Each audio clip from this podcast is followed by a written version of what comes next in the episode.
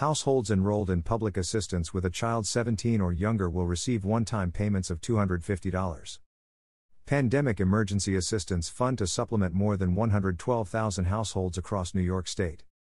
Governor Kathy Hochul today announced the distribution of $28 million in federal pandemic funding this month to help struggling New Yorkers with children to cover expenses incurred during the COVID 19 public health emergency. Administered through the State Office of Temporary and Disability Assistance, the Pandemic Emergency Assistance Fund will provide families on public assistance with a child 17 or younger in their household with $250 to help pay for housing expenses, bills, and other critical needs. This assistance follows Governor Hochul's announcement listing resources for families struggling to obtain formula amid recent shortages. The economic toll of the COVID 19 pandemic disproportionately impacted low income families across our state, especially those with children, Governor Hochul said. This one time payment will provide tens of thousands of families with a critical lifeline to help pay past due bills or other household expenses that accrued as a result of the COVID 19 pandemic. Starting May 14, OTDA will issue one time payments to eligible households receiving public assistance. Roughly 112,000 households will receive the payments, which will assist more than 216,000 children. OTDA will issue the payments directly to the household's electronic benefit transfer EBT account. Eligible households will receive written notification from OTDA. The Pandemic Emergency Assistance Fund was created as part of the American Rescue Plan Act of 2021 with the intention to assist needy families impacted by the COVID 19 pandemic. Per federal guidelines, the funding must be used for issuing non recurring benefits to impacted households with children to deal with a specific short term situation or need. Public assistance provides monthly grants to help low income individuals and families meet basic needs, such as housing. This program helps roughly 490,000 New Yorkers who may be temporarily unemployed or unable to work, as well as very low wage workers.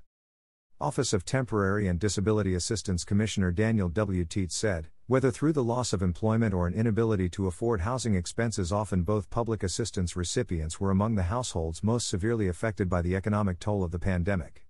The hardship imposed by the public health emergency endures for so many of these families, which is why this assistance is so critical to help them make ends meet. Senator Chuck Schumer said, Help is on the way for working families across New York State.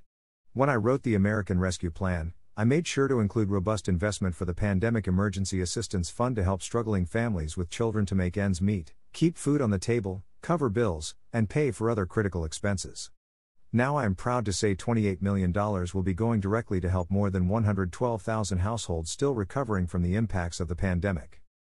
Representative Adriano Espaillat said, As New York State continues to recover from the pandemic, it remains critical that our efforts to provide economic relief is inclusive and expands to the most vulnerable among us. Many families were already on the brink of economic peril prior to the pandemic, and the Pandemic Emergency Assistance Fund, which was created through the American Rescue Plan Act that I helped secure in Congress, was established to provide emergency cash payment to eligible low income households to ensure these families are not left behind. The Pandemic Emergency Assistance Fund continues to help hundreds of thousands of low income New Yorkers with their essential needs. Earlier this year, OTDA tapped roughly $18.2 million from the fund to provide 130,000 households enrolled in public assistance or the Supplemental Nutrition Assistance Program with a child under the age of 3 years old with $140 per child to defray the cost of diapers. Last month, the fund provided $730 in food benefits to more than 28,000 multigenerational households. These one time payments helped about 31,400 adults over the age of 55 throughout the state.